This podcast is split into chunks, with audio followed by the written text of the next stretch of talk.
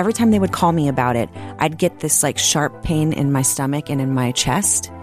And I was like, oh, no, that my soul's saying no. It's saying no. Now, it would have been amazing for us financially, for my work, for whatever, for her to see that mommy does this. But I was like, oh, no, my body's saying no. So I said no. And they're like, you're kidding. And I'm like, I got to hang out with her for the summer. It's too important to me. From ABC, it's No Limits. I'm Rebecca Jarvis, and each week we're talking to the most bold and influential women playing at the top of their game, trying to demystify success and what it really takes to get there, and all the trade offs. Whether you're looking for answers or you just want to hear a good story, you're in the right place. On today's episode, Christina Applegate has built a decades long career in the entertainment industry. She's performed on Broadway, on television, of course, on film as well. And it all started out before she could even speak. Really, as a little baby, it started, and she's been working ever since. On this episode, we talk about why she decided to take a step back from the spotlight, what she's learned about herself along the way, and her favorite role yet. Christina Applegate, welcome to No Limits. Thank you. Thank you. I'm a real fan of you and your work and your story. You started acting so young. I was. You were a baby. young. I was, well, yes, you can't really call it acting if there's a baby, but uh, yes, I was on camera from the time of, you know, three months old until uh, the last couple of years where I've taken time off. I watched you a lot when I was a kid, Kelly Bundy. Um, I secretly watched you actually. My parents wouldn't let me watch Married Oh, with Children as a kid, which now seems so quaint. no, it's like silver spoons, basically, compared to everything else on television. for sure. exactly. Do you remember what is your earliest memory of acting? Gosh, I think my earliest memories were when I would, my mom would put me in the plays that she was in because she couldn't afford a babysitter. So I would end up being in these plays. She was part of this um, theater group. And uh, so that's, those are the first, some of the first memories I have as being on stage in these little plays. Did you instantly like it?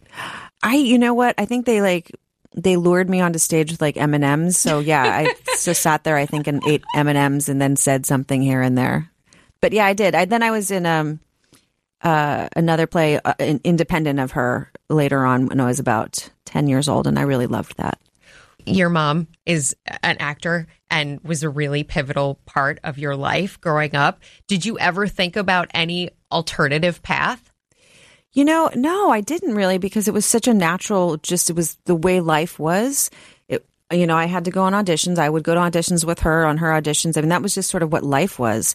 Um, I remember being 13 and and saying I really don't want to do this anymore, and I had like my head was all shaved, and I was going through that moment, and I said I just don't want to do it anymore. I want to be able to hang out with my friends. I don't want to go to auditions after school. And she goes, okay. And I went upstairs and I got like really sick to my stomach at the thought of it. And I came down and I said, okay, actually, um, I changed my mind. I still want to do it.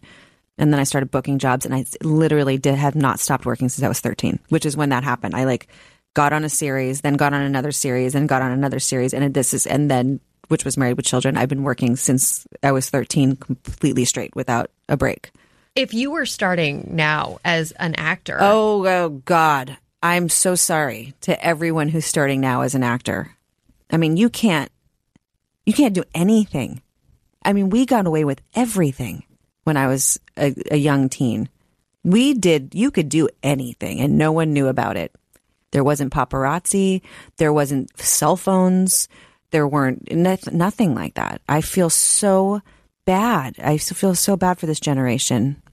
it's it just seems so much more difficult, so much more complicated. Even if you weren't being followed by people with their phones, the pressure to constantly share your own story Yeah. and make it an interesting story and the fact that I've heard that directors or maybe it's more the production side of things they'll actually make choices about actors based on how many people follow them on no, Instagram. That's true. I, I had a friend who's who's you know older like myself, you know, and been in this business a long time, and she said these words to me, and I'm probably paraphrasing. She goes, "Oh yeah, so my my agent wants me to get an Instagram, so just to support my brand." And I went, "Did you? I was that did you just speak a different language? I don't even understand what you're talking about because I don't have an Instagram um, or anything like that. I have like my Twitter that I have for work, and that's and also to read my news, you know, whatever, um, all the fake news that I love to read.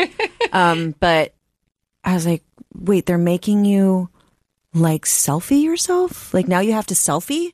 And I'm like, oh, I would I would cry so many tears if someone said to me, "You have to do this," because it's just I don't. It's so foreign to me. But that's the pressure that that we're that's being put on, not not only just the young people, but she's in her forties, man. Well, how do you think about that? Because this is something. Obviously, there's a part of you that loves performing, that loves this craft, and if you were starting out today and someone said to you, "The only way you get this." The only way it's possible is if you make this thing, this social media thing, a part of your 24 7 life. What would you say? I don't know if I could do it.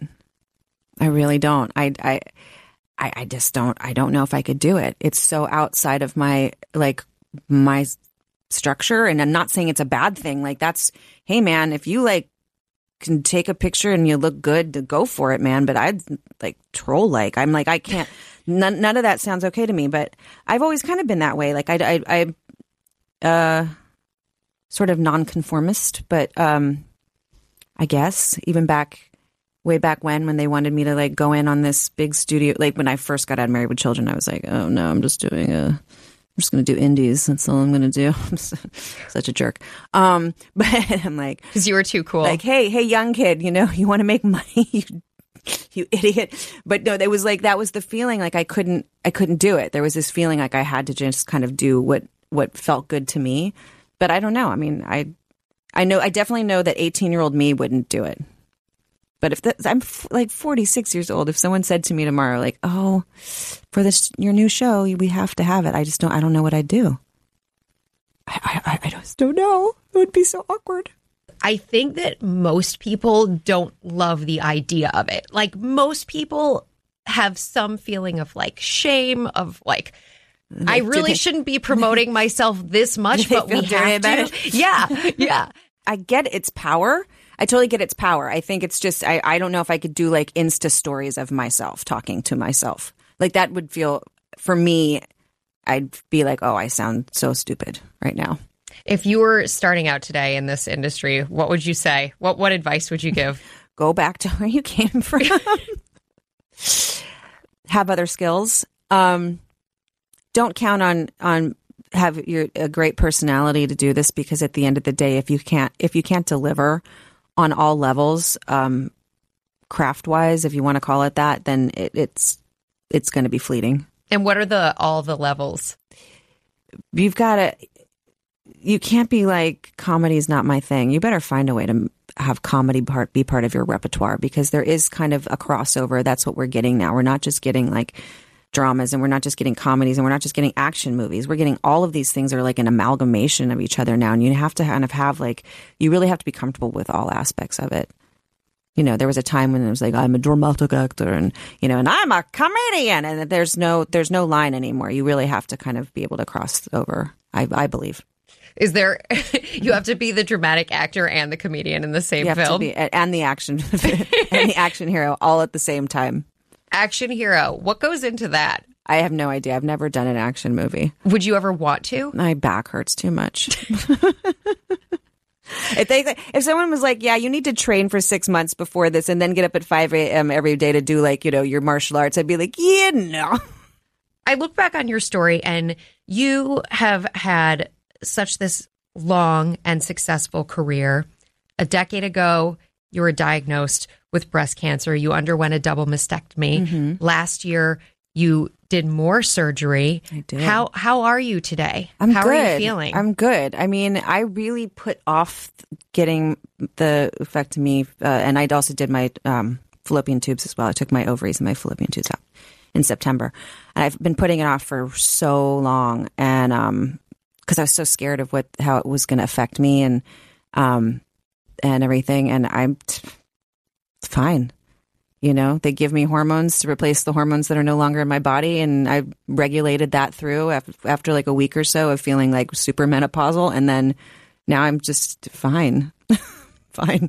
I would imagine a lot of this was a learning process, though, for you.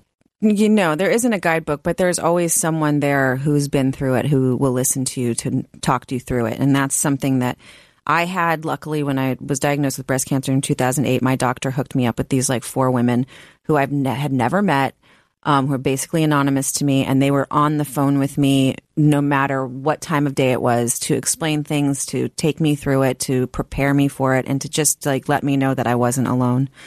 Um, and then after I had mine, I've been that for other for tons of women. Sadly, tons of women over the last ten years. Um, but I hadn't known anyone who had done the surgery that I had done, except for like one person, and she had kind of a crappy experience with it. But so I was really scared. But then, um, and it was nothing. I mean, I did that preventative, so I didn't have any kind of ovarian cancer or anything. I just was. I'm I have BRCA, so the chances of me getting it were pretty high. So, and you don't want to mess with that one. That's that one's not a fun. That's a you don't have a good, usually a good outcome with that. So, it was time for my baby child, for my baby child to have a mama around. I had to do it. For Sadie. Mm-hmm. Daughter Sadie is seven. Sadie, she is seven now. So insane. That is crazy. I remember I interviewed you a few years ago, and she was such a little kid, and now she's Now she's cussing me out. So she really. yeah. We had a long talk about that the other day. It's like, kid, this language is not okay by me. But she used it all in the right context, so I was kind of proud of her at the same time. Like, you know what? I was being an AH. You're very correct, Sadie. Um, yeah, she's incredible, and and you know she. This is the time that she. I feel like I need to be there, and then so I am there. I am. I do. I wake. I'm up with her. I make breakfast. I get her ready for school. I take her to school. I work at her school. Then I go pick her up from school. I take her to her lessons. I take her to her play dates. I everything. Everything is done by mommy. So that's how. What that's my job right now. Is that what you saw it being, or is that what you've ultimately decided you wanted it to be? I don't I don't know what I saw as being a parent and what that was going to be. I mean, it it changes every day anyway because they're so they're changing constantly. So you have to change your approach to parenting constantly. Um, know that you're going to fail constantly, and but pick yourself up and as you know, and look at them and go, okay, they're doing well, so I'm doing a good job too. What's the toughest lesson you've had to learn along the way? Oh gosh. Hear more from Christina Applegate after a quick word from our sponsor. Brought to you by Indeed, used by over 3 million businesses for hiring, where business owners and HR professionals can post job openings with screener questions, then sort, review, and communicate with candidates from an online dashboard. Learn more at Indeed.com/hire. There's a lot coming at you right now turmoil, tweets, an insane amount of chatter. I'm Brad Mielke with ABC News, and I am here to throw you a lifeline. It's a new podcast called Start Here, where our experts give you on the ground access to the biggest stories of the day. We're going to give you some context, some clarity among the chaos. 20 minutes every weekday. Subscribe now on Apple Podcasts or wherever you get your podcasts, and start here. What's the toughest lesson you've had to learn along the way? Oh gosh, the toughest lesson just in life in general. Yeah. of all the, all these forty something years. Um, it's okay to say no. Spent a lot of years yesing, and it's okay to like, like self care. You know, And why were you saying yes all those years? people pleaser, such a people pleaser. Like, oh no, of course, don't do that. No, oh, it's totally fine. And now I'm like, yeah, no, I'm, I know, I can't. But you would be so. Oh no, I'm sorry. Nope, I gotta listen to my heart on this one. Gotta take care of me. It is a real energy. It's okay sap. to say yes too. Sure. Yes is a good yes is a good vibration. Well, and if too. you don't say yes- yes to the day, yes to the things, but also if something doesn't sit right with you, you got to say no. I mean, mm-hmm. I I had a job offered to me um, a year ago, and it was going to be the last summer before she started kindergarten, which to me was like just a big deal to spend it with her. Great, amazing job, amazing job. Paid better than I've ever been paid in my life. Still in Los Angeles, blah blah blah. But it was five months, and it was all over the summer.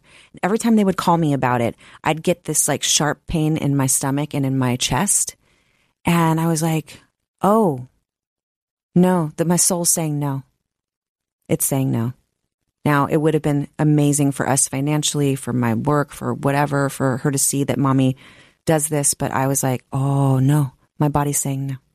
So Do I you- said no. And they're like, you're kidding. And I'm like, I got to hang out with her for the summer. It's too important to me. Do you ever watch whatever project that was? No. Mm-mm.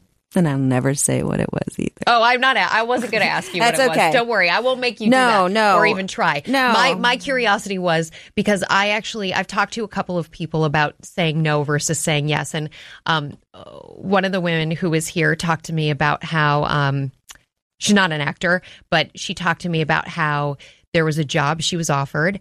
And her thinking was, what will I think if I see another person doing that job? She Oh. ultimately did say yes. But I, I thought it was an interesting thing Yeah, because sometimes thing. you know, I, I think it's an interesting way of looking at these questions, which can be real challenges at the time. Because when you're, especially when you're coming up in your career, early on, you kind of have to say yes to a lot of things. At least that's my opinion. Yeah. I, if I had said no to a lot of stuff early on, I probably no, no, you have here. to. Yeah, no, that's what you have to. But I, yeah, I always, I always find like when I've, I either haven't gotten a job or have said no to something that I've, I've always enjoyed whoever had done it and they were like the right person for it. Like the universe just worked out perfectly that like, oh no, that's so much better choice. You know what I mean? So I've, I'm really a big supporter. You should, I'll have to be supporter of, of the women in your life and then the women that are in your industry and, and, you know, what, what good goes for someone else is also good for everybody else, you know? So it's, I, I've, I'm always a big supporter of, of the women in my industry and, and kind of like being a, you know, a champion for everyone. And you it seems like you've made really distinct choices though for your life. You've decided um uh, especially when it comes to your social life and what happens outside of work, you've sort of built the life that you want and your life doesn't revolve around your work. Oh, no, gosh, no. No, no, no, no, no, no, no. I'm 24 7 with the people in my like little neighborhood and we, all these parents like this is we hang out on Friday nights and drink wine and our kids like watch a movie and then you know that's the night we let them have pizza watch a movie stay up as late as you want we're going to sit out here and like have our night and and we none of us leave our area um, it's sad actually because people would be like, "Can you come down to West Hollywood?" And I'm like, "Ay, caramba, West Hollywood? No, I can't. That's a 20 minute drive. I can't do that." Um, so I'm happy, I'm comfortable, but you know, I also just like realize like I, you know, I, I have to work someday again. I really do. I love it.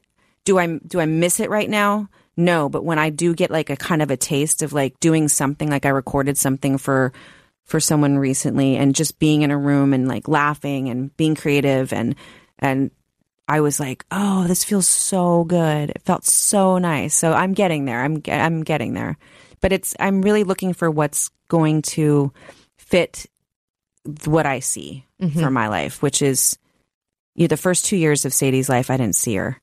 And that, like, always when I talk about it, I want to cry because she didn't want me. She wanted nothing to do with me. And I saw her half an hour a day. And that's was heartbreaking. So I've made a, a vow to myself to really, to really inhale this time with her because you know what? When she's 11 years old, she's going to be like, don't c- come near the school. Don't walk me on the schoolyard. I want nothing to do with you, you know? So I get to have her now. Now she's like, Mama, no, you have to walk me in. Hold my hand. Oh, Love me. that's wonderful. I'm also about to bounce like two checks right now. So I, you Oh. know, there's Okay, there's- well, it's there's time to also work, that. There's Mama. also. I just looked at my bank. I was like, "Oh my god! Please don't cash that yet. Just give me. Let me try to find some money from Let me somewhere get to through the transfer weekend, that okay? into that account. Because yeah, that's not good. Let's talk about sleep. Let's talk about it. You're an insomniac. Yes, I am. Have been for most of my adult life, and it sucks. But um, it's it's so funny. So yeah, I I for most of my life, I've I've had like different variations of insomnia. For years, it was like I couldn't fall asleep, and then I still had to get up early, which is always painful. It's you know you're laying there going like, well, okay, if I go to sleep now, I'll get six hours, and then an hour later, you're like, well, I mean, it's okay. Like if I go to sleep now, I'll get five hours, and then like it turned into like, oh, and then your alarm's going off, and you're completely screwed. Now mine is that I can fall asleep really early and then I wake up like seven times during the night. That's Seven kind of times. or more. I mean, you could look at like I have one of those fitness uh, tracker things, and you can look on the sleep thing, and it's like red line, red line, red line, red line. That's what means how many times you've been awake. Um, but when I teamed up with Merck about three years ago for the Why So Awake campaign to really educate people about insomnia, I learned so much that I was doing wrong, and this the simplest of adjustments to my lifestyle changed everything for me. It was amazing. Like how many of us like check our phone right before we go to bed or read a tablet? Well, the blue light actually tells the awake part of your brain to be awake. So you're you're basically drinking a cup of coffee before you go to bed if you're looking at your phone. Um, but there are settings on there that you can change to nighttime settings, and I have mine start at like 6 p.m. and then it comes back on at 7 a.m. So it goes it goes to yellow light from 6 to 7, and that's been so huge.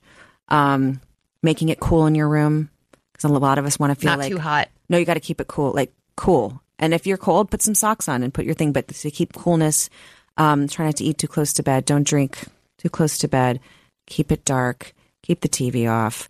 And then what I've been doing lately, which is something that's been really invaluable, and I, I kind of came up with it on my own one night, was I woke up. I had been asleep for a couple hours, and I woke up at midnight, and I was about to just like turn on the television and like watch CNN or ABC, of course. Wink, wink. Um, wink, wink, ABC. Um, and I was like, no. And then I just went, I forgive you. I forgive you for being awake. It's okay. yeah. It's okay that you're up. Not a big deal. I forgive you. And as I just got really peaceful with the whole idea of it, I fell back asleep again. What's the worst advice you've received in your career? Uh, bigger the eyebrow, the better. Maybe I don't know if it was ever advice, but that was, Was that in the makeup chair? That was something that just happened. I don't know. Um, you know what? I can't think of any bad advice because I don't. I don't. I have a tendency to not like pay attention when people are talking to me. Well, it's an interesting point because you kidding, do. I'm kidding. No, I'm not. I I don't think you're totally shutting everybody out, but it is an interesting No. point because there are uh there are a lot of people who um wouldn't necessarily be comfortable making some of the choices that you've made.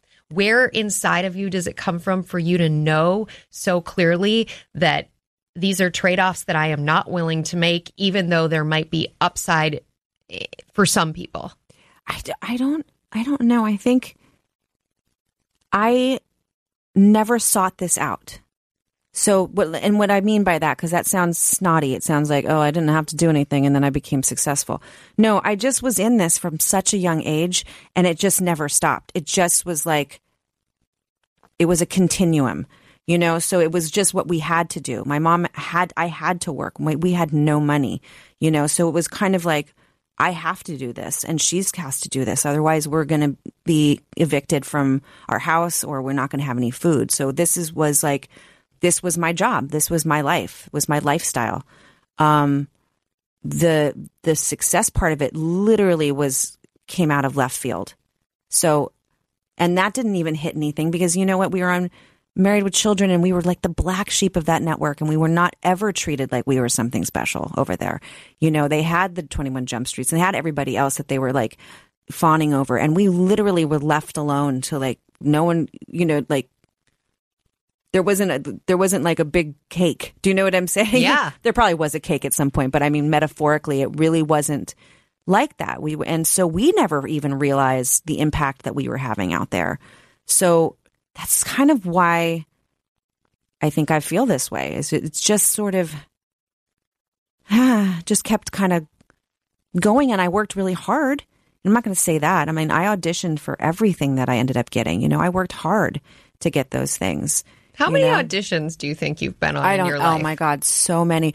And I just went on an audition recently, which I was the first one in probably 12, 13 years. So that was super frightening, and it was like 16 pages of dialogue. And I, my agents were like, "Well, you don't have to audition for this," and I was like, "No, well, I want to. I, I want. I would love this job. This is a perfect job for me, and it's. I haven't done this in so long. Well, like, what a great challenge for me to be able to like see if I can do it again. You know, and, and am I going to freak out? Am I going to be scared? Am I going to pass out? Like, how am I going to feel? And like, that's exciting too. Like, let's see what let's Right. see what happens in the room. And I'm not attached to the outcome of it. Like, whether I get it or not is not going to change like the course of my my life today. But let's just see what happens. And it went really well, and I did not get the job, but that's okay. I was sad about that one because I was like, oh, it's such a perfect job. It's like ensemble, work just a couple days a week. Mommy gets to take her kid to soccer. So, but oh well. The next one. The next one, it's all fine. Something will come along. What goes into preparing for 16 pages of dialogue? Oh, a lot of thinking. Um, and because I don't like to read off the page, a lot of Memorizing. memorizing, which I hadn't memorized hate anything memorizing. in so long. I was always pretty good at it, but then as it's a muscle too, so you get out of your muscle Yeah. atrophies. So I was having a really hard time, and then like the character had like this one big, long, full page speech, and I looked at it and I was like, "Oh my god!" And then I said, "Don't get intimidated. Just one thing at a time, one little thing at a time, one thought at a time. If you know what it is that you're trying to say, if it, if you know what it is that you, you're trying to convey it, what then you can you'll, the words will come, the words will be there." And so I just worked on that, and and then I couldn't. I was like, I didn't look at the page. I was like, "Oh my god, that happened." You still can do this. This is but you still didn't get it. So there, it's okay. I think you need to keep going. It's all good. I, I know. I, I totally feel you on that. And I look forward to watching you in whatever the next thing is. It'll be something soon. Um, and Sadie is a very lucky girl. Thank you for joining us. Thank you. Okay, it's the end of the interview, which means it's time for our No Limits Entrepreneur of the Week, where we feature one of you, our amazing listeners, who is building something of your own. And this week's No Limits Entrepreneur is Suzie Welsh. She's the CEO and founder of Binto. It's a women's health company that provides women with a monthly subscription box of personally curated health products. Doesn't that sound good? Healthier without thinking about it? They do the thinking for you and send it to you? So, on their website, they ask you a series of questions to figure out what kind of supplements, vitamins, or probiotics would be best for you. And then they provide you with one on one support from health professionals. Suzie caught our eye because she created her company to help cut through a lot of the junk science that consumers are faced with day to day when it comes to health. And Suzie, I have to say, I love that because I spend so much of my time cutting through the junk science when it comes to the economy and business and technology. There's so much misinformation out there. And I love that you are attacking that with a business that makes sense. You know, my favorite word is charlatans because I despise charlatans and there are so many of them. And Suzie, well, she wanted to help with women's health and cut out the charlatans. So she came up with this idea while she was working as a nurse. She noticed a hole in the market where her patients were constantly asking advice about which supplements or vitamins they should be taking. Here she is to tell you the story. Hi everyone, my name is Suzie Welsh. I'm the founder and CEO of Binto. Binto is a digitally native women's health company, and we get women access to real healthcare providers and over the counter products on a digital platform. I launched Binto after working for many years as a women's health nurse and noticing that women didn't have a place to turn to for health advice, a professional, or get their products. So we support you from your period years all the way through menopause. All of our products come here in these grab and go day packs and they're personalized to match your exact needs.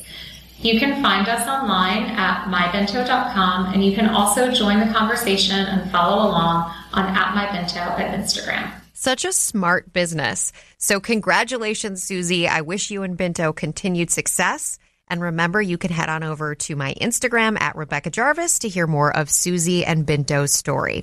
Don't forget, if you or someone you know should be featured here on No Limits as the Entrepreneur of the Week, send those nominations to me. Or you can send career questions to me as well. You can send it all to no limits with RJ podcast at gmail.com. I know how busy we all are. I really appreciate it when all of you take the time to write. I also want to say thank you, thank you, thank you to those of you who have been leaving us reviews, like Anna S922, who writes, There's something to take away from RJ's No Limits podcast, which I look forward to listening to all the time. Life lessons, business advice, inspiration, or just an interesting story. RJ asks the questions that we all want answered. Really enjoy this podcast. I will continue listening and spreading the word. Thanks, Rebecca and team. Well, thank you so much, Anna S922. We really appreciate you spreading the word. I am so happy you're getting the most out of this podcast. And to those of you who have been writing me similar messages, thank you to you too. It is such a great feeling when I know that we're reaching you and when we're having conversations that are important to your lives and making things better in that life. Finally, a shout out to my team here that helps make this happen week after week Taylor Dunn, editor Michelle Vancardo, research assistant Annie Osakwe, and the ABC radio team David Rind, Elizabeth Russo, Josh Cohan, Andrew Kelp, and Steve Jones. We've got the exclusive view behind the table. What is happening here? It's just beautiful chaos. Every day, right after the show, while the topics are still hot, the ladies go deeper into the moments that make the view the view. To be honest, I was thinking about asking him for a foot massage, and then I, I just froze. This is the best gig on Yeah. TV. And you know, anything can happen. That is what we do here. I'm not gonna lie, the chair's a little small for my behind. The Views Behind the Table podcast. Listen wherever you get your podcasts.